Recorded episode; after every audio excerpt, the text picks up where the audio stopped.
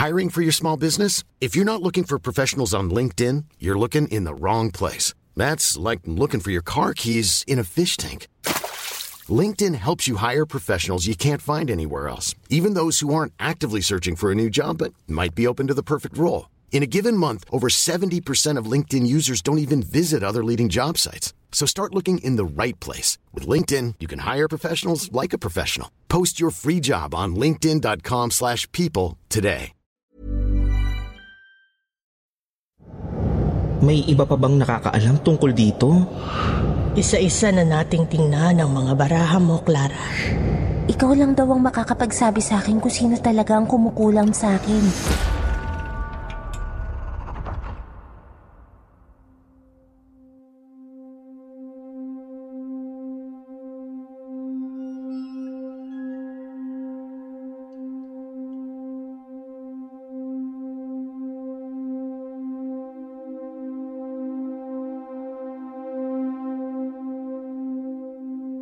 Magandang magandang araw muli sa inyong lahat. Mga minamahal naming tagapakinig dito sa Kwentong Takipsiling Channel. Isa na namang kwento ang ngayon ay ipinadala sa atin para ating subaybayan. Tawagin na lamang daw natin siyang Josa. Ang letter sender natin para sa araw na ito.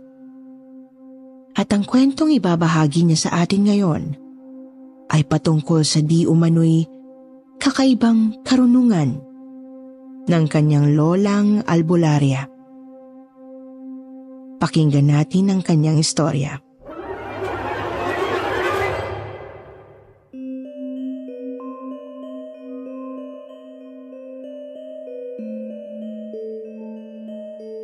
Ako si Diego.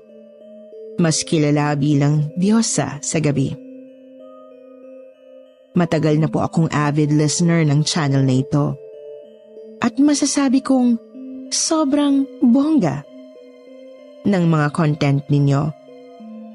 Kaya nga, naisipan kong magpadala na rin ng sarili kong kwento. 35 years old na ako at ngayon ay nagtatrabaho sa isang clinic dito sa Manila bilang isang dentista. Lolas, Girl po ako, Miss Anne.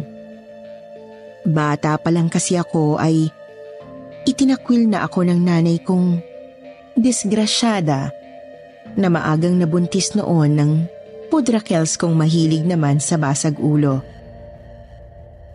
Kaya ayun, maaga tuloy siyang kinuha ni Lord. Mabuti na lang at nandyan ang aking lola Karina upang arugain at puna na ang lahat ng pagkukulang nila sa akin. Si Lola Caridad, ang pinakabonggang lola sa balat ng lupa. Na isang tarot reader slash albularya. Sa maliit naming barangay noon, sa probinsya ng Negros Oriental.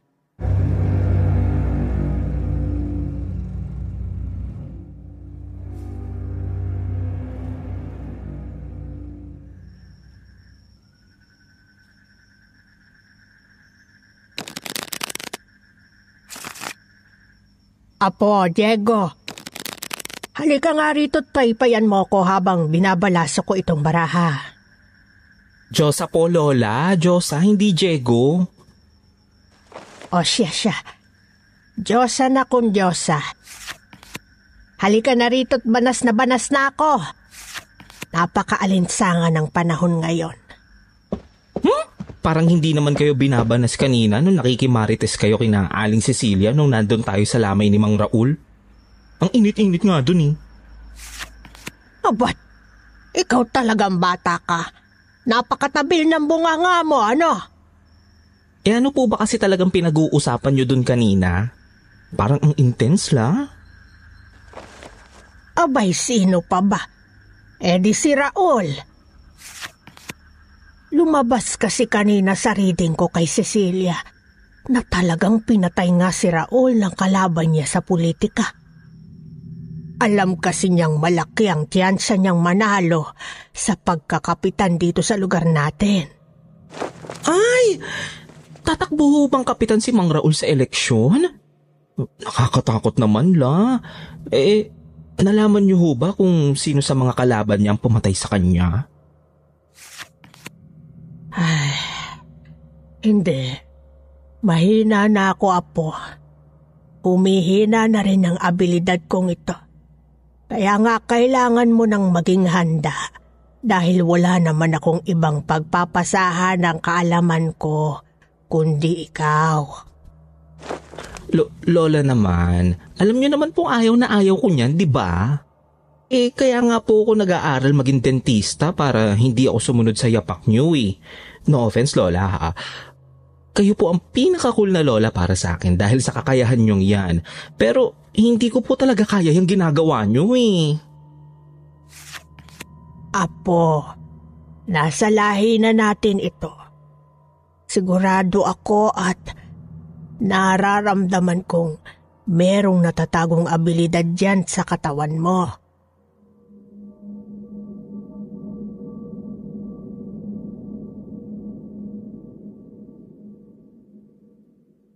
Hindi na lang ako sumagot noon kay Lola Caridad, Miss Anne. Medyo nakukonsensya na rin kasi ako kapag nagsisinungaling ako at sinasabi ko sa kanyang hindi pa lumalabas ang abilidad ko. Kahit na ang totoo, bata pa lang ho ako, ay meron na rin ako noon. Nakakakita, nakakarinig, nakakaamoy at nakakaramdam ako ng mga nilalang na hindi madaling paniwala ang totoong nag exist sa mundong ito. Kasama natin. Pero ayaw kong maging katulad ni Lola Karina, Miss Anne. Noon pa man, alam ko na sa sarili ko na hindi kasama sa pangarap ko ang makipag-usap at makisalamuha sa mga nilalang na yon. Kaya nga sinubukan kong itago na lang ang abilidad ko. Pero talagang matatag ang paniniwala ni Lola sa akin.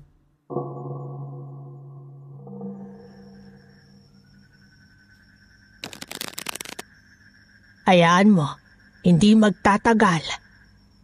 Lalabas na rin ang abilidad na para sa iyo. Kaunting panahon na lang.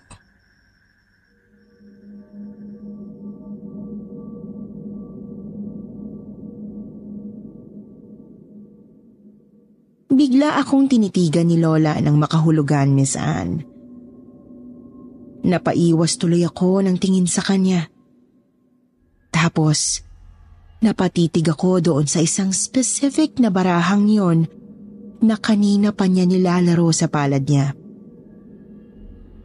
At kanina pa niya napipili kahit na nakailang ulit na siya ng pagbabalasa.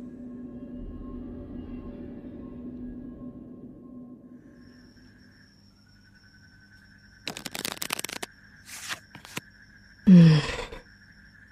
Kamatayan.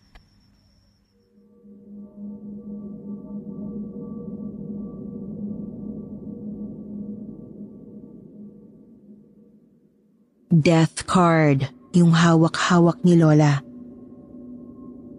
Imahe ng isang kalansay na nakasuot ng kalasag habang nakasakay sa puting kabayo at napapaligiran ng mga bangkay. Alam ko sa sarili ko na karaniwang hindi maganda ang ibig sabihin ng barahang yon pero Dumedepende pa rin yon sa kung sino ang taong binabasahan niya ng baraha. Ang kaso, hindi ko siya matanong noon. Hindi ko magawang salubungin ang tingin ni Lola sa akin dahil pakiramdam ko. Alam ni Lola na ng mga sandaling yon, nakikita kong nakatayo. Sa likuran niya ang kaluluwa ni Mang Raul. Suot pa rin ang damit na ginamit niya nung bawian siya ng buhay. Habang itinuturo sa akin yung butas sa kanyang sentido.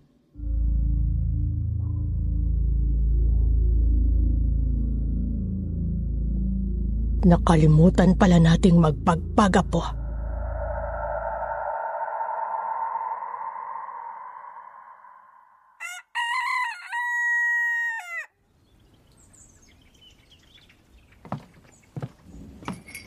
Lola, oh, ito na po ang favorite black coffee nyo with lots of love mula sa inyong napakagandang apo. Salamat. Hainan mo na rin nga ako ng tanghalian at medyo kumakalam na itong sikmura ko. Bakit naman kasi hindi mo man lang ako ginising eh? Alas 10 na pala ng tanghali.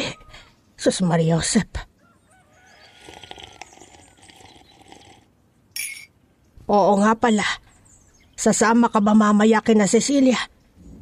Pagkatapos daw kasi ng padasal, magkakaroon sila ng kaunting salo-salo. Kaya iniimbita tayo. Abay, ikatlong taon na pala ni Raul ngayon eh. Ang bilis talaga ng panahon. Ah, Ay, naku Lola, hindi na ho. Kayo na lang ho. Eh, pu- pupunta kasi ako kina May. Tama, pupunta ako kina May nga.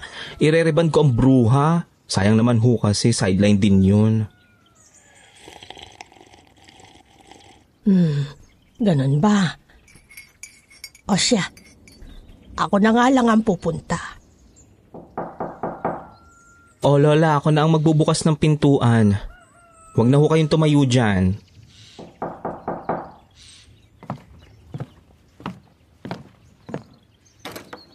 Sino po sila? Dito ba nakatira si Caridad? Yung albularyo? Unang-una po sa lahat, iha po madam, hindi po iho. At pangalawa po, opo, tama po kayo. Dito nga po nakatira si Caridad. Lola ko po siya. Ah, ano pong kailangan nila? Ah, pasensya ka na, Iha.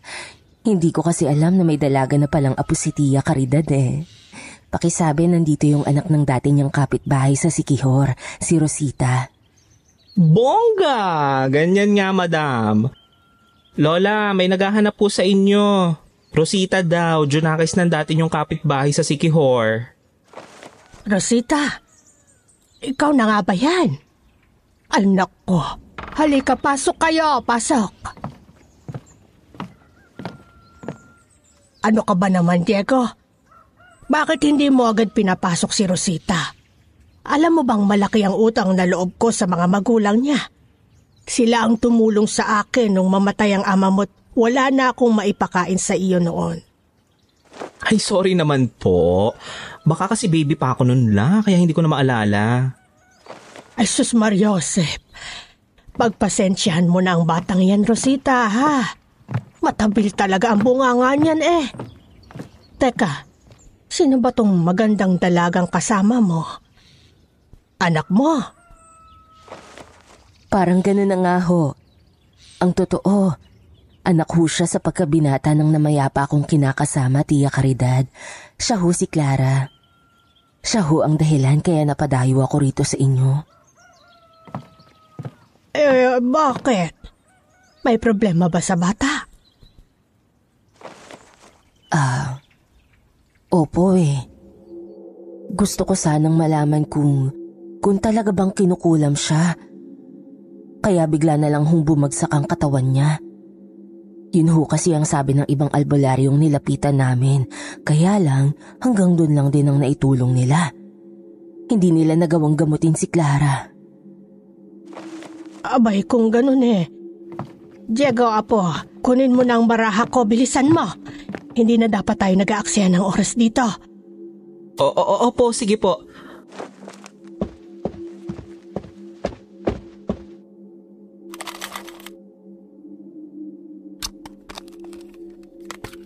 L- Lola, hindi ko mahanap yung mga tarot cards nyo sa tukador. Saan nyo po ba nilagay? Hindi ko matandaan, apo. Eh, papasensya na kayo't masyado na talaga akong makakalimutin ngayon. Kaya nga, hindi na ako gaanong tumatanggap ng mga nanghihingi sa akin ng tulong. Nabalitaan ko nga ho yun, Tia Caridad. Kaya lang, wala na talaga kaming ibang alam na malalapitan eh. Desperado na talaga ako. Hindi bale. Diego, kumuha ka na lang ng kahit anong ordinaryong baraha dyan. Hindi naman mahalaga kung anong klasing baraha ang gagamitin natin eh. Mas mahalaga pa rin ang abilidad na gumagamit nito. Yan ang tatandaan mo, Apo. E- e- eto na ho, Lola. O siya, magsimula na tayo.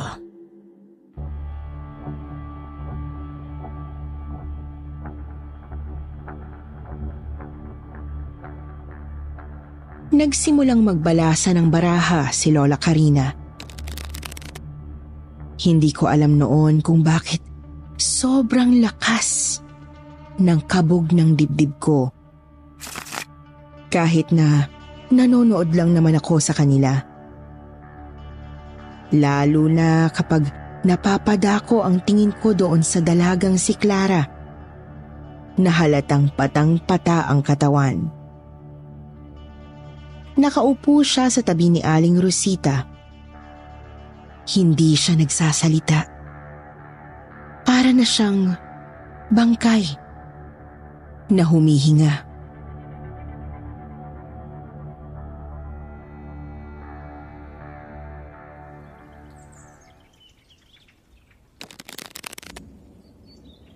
Clara, iha, kumuha ka ng pitong baraha. Tia Caridad, mukhang hindi ho kaya ni Clara. Hindi niya na kasi talaga maiangat ang mga braso niya eh. Hindi ho ba pwedeng ako na lang ang pipili? Hindi pwede. Alam kong mag-ina na ang turingan ninyo pero wala kayong direktang koneksyon sa dugo. Kaya dapat si Clara talaga ang pipili. Sige na, Iha, subukan mo ulit. Um, Clara girl, ganito. Kahit ituro mo na lang isa-isa yung mga barahang pipiliin mo, basta matouch mo lang sila, carry na yun. Okay, sige. 1, 2, 3, 4, 5, 6, 7. Ayan, kompleto na. Ngayon naman, isa-isa na nating tingnan ang mga baraha mo, Clara. Handa ka na ba? Opo.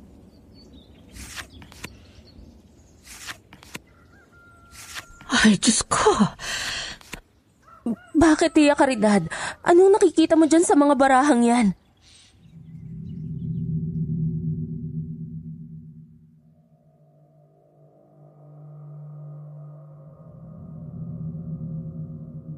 Halos hindi po makapagsalita si Lola Caridad ng mga sandaling yon, Miss Anne. Unang baraha pa lang. Bad luck card na agad ang lumabas. Base na rin sa itinuro niya sa aking sariling interpretasyon sa kanyang mga baraha. Ace of Spades o mas kilala sa atin bilang alas. Ito yung tinatawag na death card. Indikasyon na hindi natural ang sakit ni Clara. Kumpirmadong kinukulam nga siya.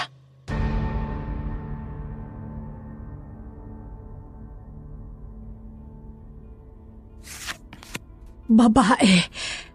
Babae ang may gawa nito. Isang babaeng traidor at mapagpanggap. Isang taong lubos mong pagkakatiwalaan, Clara. Mag-iingat ka sa taong ito. Hindi lang yan ang balak niyang gawin If you're looking for plump lips that last, you need to know about Juvederm lip fillers. With Juvederm Volbella XC and Juvederm Ultra XC, your lip look, whether it's subtle or bold, can last up to one full year with optimal treatment and no additional maintenance. Find a licensed specialist and see if it's right for you at juvederm.com today. That's J U V E D E R M.com. Add fullness to lips in adults over 21 with Juvederm Volbella XC or Juvederm Ultra XC. Do not use if you have severe allergies or a history of severe allergic reactions, or if you're allergic to lidocaine or the proteins used in Juvederm. Tell your doctor if you have a history of scarring or taking medicines that decrease the body's immune response or that can prolong bleeding. Common side effects include injection site redness, swelling, pain, tenderness, firmness, lumps, bumps, bruising, discoloration, or itching. As with all fillers, there's a rare risk of unintentional injection into a blood vessel, which can cause vision abnormalities, blindness, stroke, temporary scabs, or scarring. For full important safety information, visit juvederm.com. I'm Sandra, and I'm just the professional your small business was looking for. But you didn't hire me because you didn't use LinkedIn jobs. LinkedIn has professionals you can't find anywhere else, including those who aren't actively looking for a new job but might be open to the perfect role, like me. In a given month, over 70% of LinkedIn users don't visit other leading job sites. So if you're not looking on LinkedIn, you'll miss out on great candidates like Sandra. Start hiring professionals like a professional. Post your free job on linkedin.com/people slash people today. Sa'yo, kundi mas malala pa. Nine of Spades, Lola. Ka- kamatayan ang ibig sabihin niyan, di ba? Yan din ang barahang nagre-representa sa deepest type of betrayal. Hindi lang yon. Sinasabi rin dito sa baraha mo, Clara, na may kinalaman sa pera ang ginagawa sa iyo. May kinalaman sa yamang iniwan ng tatay mo. Ibig sabihin, yung taong ito ay malapit lang sa iyo.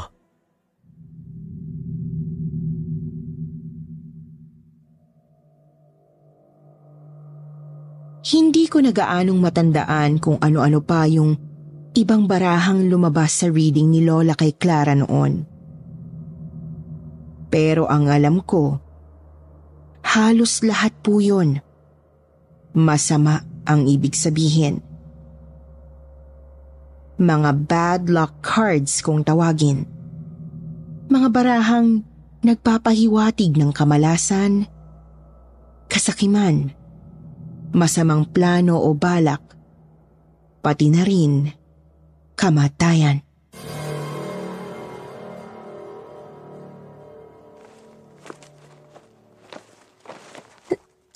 Si Mami. Si Mami lang ang alam ko na makakagawa nito sa akin. Clara anak, huwag mong pagbintangan agad ang mami mo. Alam mo namang hindi lang kaming dalawa ang babaeng dumaan sa buhay ng daddy mo, hindi ba? Marami kami. Pero Tita Rosita, sa inyong lahat, si Mami lang naman po ang may dahilan para saktan ako. Siya lang. Di ba nga po, kaya niya lang naman ako binuhay nung ipinagbuntis niya ako. Ay para hindi maputol ang pagsustento sa kanya ni daddy ng pera kahit nahiwalay na sila. Tita Rosita, sa tingin ko po nakarating na kay mami ang balita na sa akin iniwan ni daddy yung lahat ng ari-arian niya. Kaya niya ginagawa to. Kasi kapag nawala na ako, malaki ang tsansang mapasa kamay niya yon dahil siya lang naman po ang natitirang direktang kadugo ko.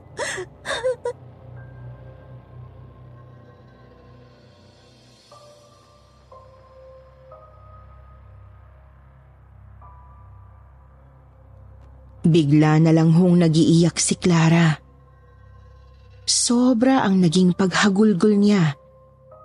Na umabot pa nga sa puntong halos hindi na siya makahinga.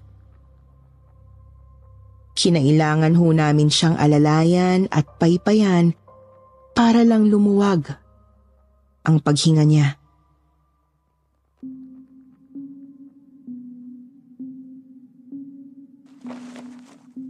Tia Caridad, ako na ho ang magpapaypay kay Clara. Pahiram mo ako niyang abaniko ninyo. Clara anak, kumalma ka na. Pakalmahin mo ang loob mo. Nandito lang ang tita Rosita. Bakit? Bakit ginagawa sa akin ni Mami to? Mahal na mahal ko naman siya. Mahal na mahal ko siya. Kaya handa niya lahat ng meron ako. Kahit hindi niya ito hingin sa akin. Pero bakit kailangan niya akong saktan? Huminahon ka, Iha. Hindi pa naman tayo sigurado kung siya nga ang gumagawa niyan sa'yo. A- ang totoo, may iba pa akong nakikita sa baraha mo. Kaya lang, masyado yung malabo. Pasensya na kayo. Humihina na kasi ang katawan ko. Kaya pati ang kakayahan ko apektado na rin. Bakit, Tia Caridad? Hindi pa ba marunong itong apo niyo para sana may kahalili kayo? Wala rito ang puso niya, Rosita. Isa pa, ibang landas talaga ang gustong tahaki ng apo ko. Kaya hindi ko na siya pinipilit pang sumunod sa yapak ko. Ganun po ba? Sige po. A- ang mabuti pa, magtatanong-tanong ulit kami ni Clara kung sino pa ang ibang pwedeng makatulong sa amin. Pero maraming salamat po at ngayon ay may ideya na kami kung sino ang gumagawa nito sa kanya. Clara, iha. Mag-iingat ka ha. Sige, kumayo na kayo habang maaga pa.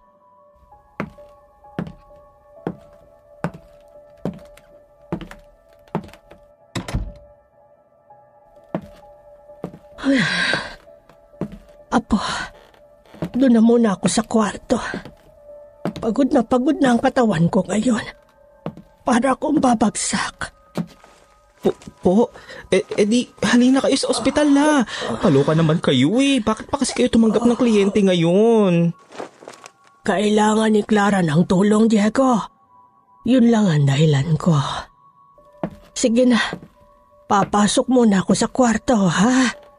Huwag ka na mag-alala. Dito lang naman ako eh. Hindi naman ako aalis.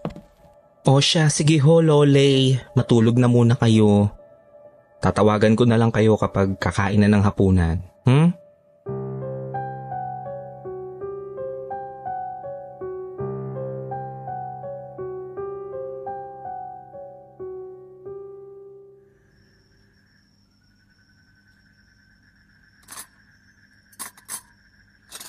Lola?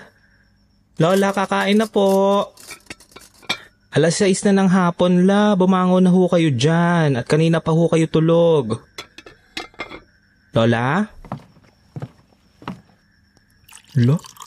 Bingi na yata ang aking grandma. Kanina pa tinatawag, hindi ako naririnig. Papuntahan na nga lang sa kwarto.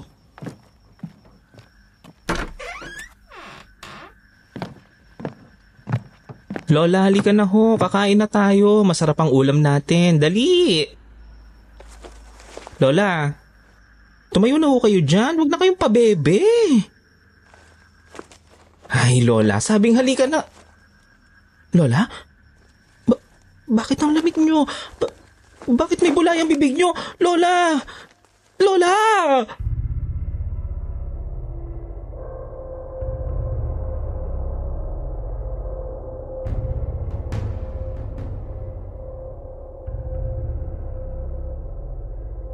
Miss Anne, sinubukan ko pong isugod sa ospital noon si Lola Caridad.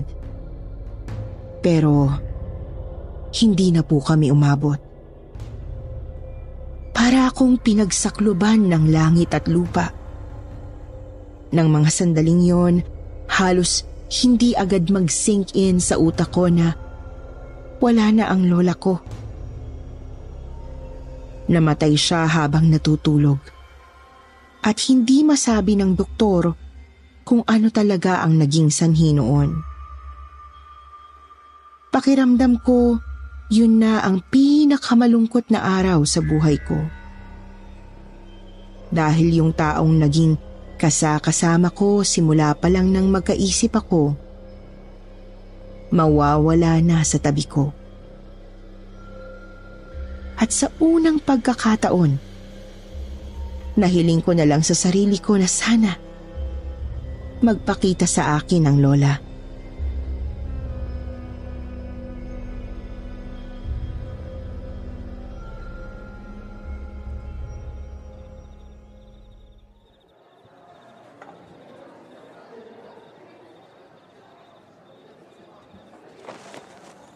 Nakikiramay ako sa pagkawala ng lola mo, Josa. Clara? Clara? Nakakatayo ka na? Na- nakakapaglakad ka ng mag-isa. Ang totoo, bago kami umalis sa inyo nung araw na yon, may iniabot sa akin si Lola Caridad. Itong rosaryo, oh. Palihim niyang ibinigay ito sa akin. Kalakip ng isang sulat na nagsasabing isuot ko raw ito at wag na wag kong huhubarin. Alam mo ba, pagkasuot na pagkasuot ko pa lang nito, gumaan agad ang pakiramdam ko. Parang biglang bumalik ang sigla ko. Ah, ganun ba? Eh, sino naman ang kasama mo? May iba pa bang nakakaalam tungkol dito? O, wala. Tayong tatlo pa lang ni Tita Rosita. Ang kaso, hindi siya nakasama sa akin ngayon dahil medyo masama raw ang pakiramdam niya. Gusto nga sana niyang bukas na lang kami magpunta dito pero nagpumilit ako kasi Kasi, nagpakita sa panaginip ko si Lola Caridad. Ah, ang sabi niya, puntahan daw kita. Ikaw lang daw ang makakapagsabi sa akin kung sino talaga ang kumukulam sa akin. Matutulungan mo ba ako? ah, ako? Anong ako? Wala akong idea sa sinasabi sa'yo ni Lola Clara.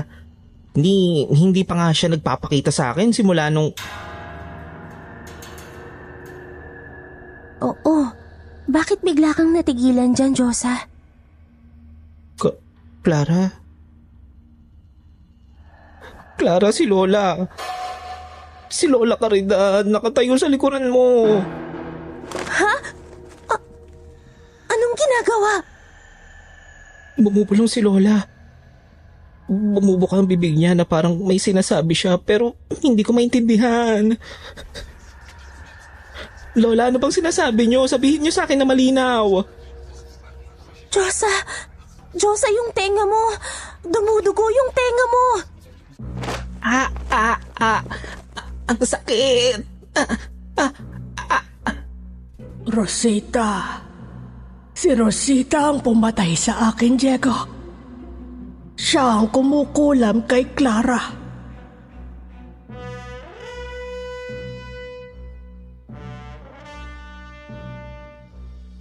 si Aling Rosita. Ang anak ng dating kapitbahay ni Lola Caridad sa Sikihor. Ang tumayong ina ni Clara sa loob ng mahabang panahon. Isa pa lang mangkukulam. Halos hindi kami makapaniwala ni Clara sa nalaman namin. Hindi talaga namin akalain ang revelasyong yun dahil Napakabait talaga ng pakikitungo nito sa amin noon. Iyon pala, paling harap lang ang bruha. Ginawa niya ang lahat ng kasamaang yon para sa pera. Dahil nalaman niyang balak palang ipasa ni Clara sa pangalan ng tunay niyang ina, ang pera at mga ari-ariang iniwan ng tatay niya. Nang malaman ko ang bawat detalye kung bakit niya ginawa yun, ay talagang kumulo ng matindi ang dugo ko kay Rosita. Dahil doon, walang pagdadalawang isip kong tinulungan si Clara na makawala sa ginawa niyang pangkukulam.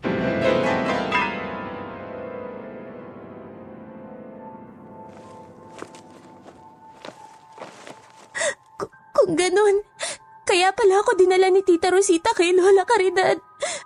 Ay dahil nabalitaan niyang mahina na ito at hindi na ganun kagaling manggamot tulad ng dati. Kaya pala, kaya pala inuwi niya yung abaniko ni Lola Caridad ng araw na yon ay dahil may binabalak na pala siyang masama. Alam niya kasing natunugan ni Lola Caridad ang totoo niyang kulay, kaya kinailangan niyang gumawa ng paraan para hindi siya mabisto. Ganun na nga, Clara. Pero, huwag mong sisihin ang sarili mo at huwag ka rin matakot. Dahil sa pagkakataong to, akong bahala sa'yo, girl. Sa tingin ko naman, sapat na ang tinuro sa akin ni Lola noon para labanan ng nanay-nanayan mong bruha. Salamat, Diego. Salamat, Diyosa. Maraming maraming salamat sa iyo.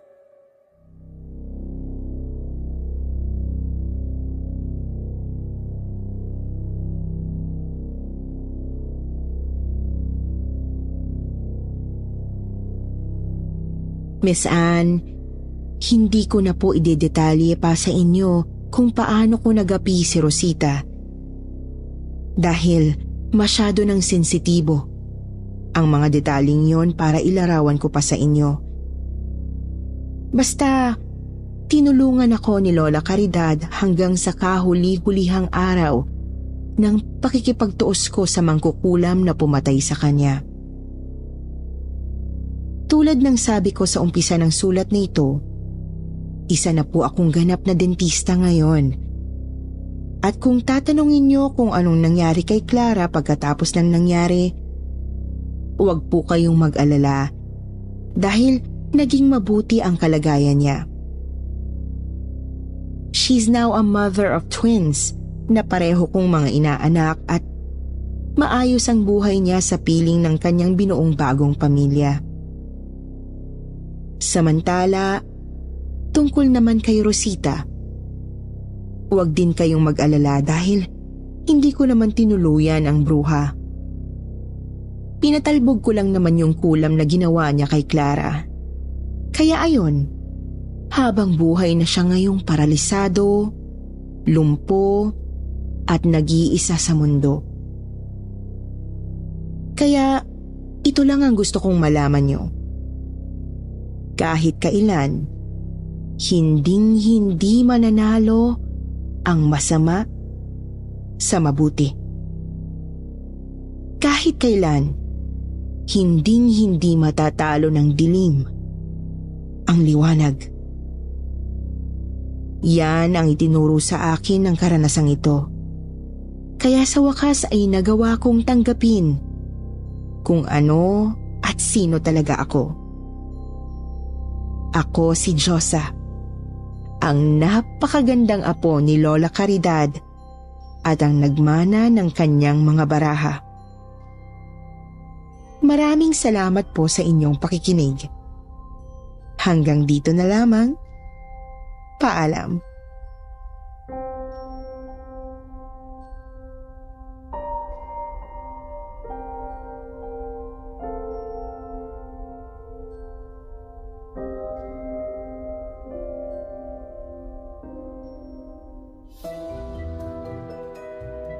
Ngayon naman, dumako tayo sa paborito nating shout-out portion. Shout-out going out to Irish Herodias, Margie, Angel Gauran, Judel Tamayo, Rubilin Tuba, V. Insecta, Eline Sornito, Malayang Amihan, Leslie Cabalfin, Telly Operanyo. Magbabasa naman tayo ng pinakamagagandang comments mula kina us, sir, or user, at the insecta. Sabi ni user, shout out going out to Team XN sa pogi naming supervisor Mark Batara, aka Severino, ng Batang Kiao Kiao. Sobrang abangers kami sa bawat kwento nyo mga ka-KT. Kami nila Michael, Jomar, Krista, Jen, Kenneth, Daniela, at kay Jazz na aming import. Maraming salamat mga ka-KT. Sabi din ni The Insecta, Shout out po Team Takip Sinim, kayo po kumukumpleto sa araw ko. Listening while working here in Kuwait. God bless and more power. Sa mga hindi nabanggit, sa susunod na lang po. Huwag niyo pong kalimutang mag-reply sa ating shoutout box na nasa comment section para ma-shoutout ang pangalan niyo. Muli po, mula sa bumubuo ng kwentong takip silim at sitio bangungot. Ito po ang inyong lingkod, Miss Anne. Nagpapasalamat.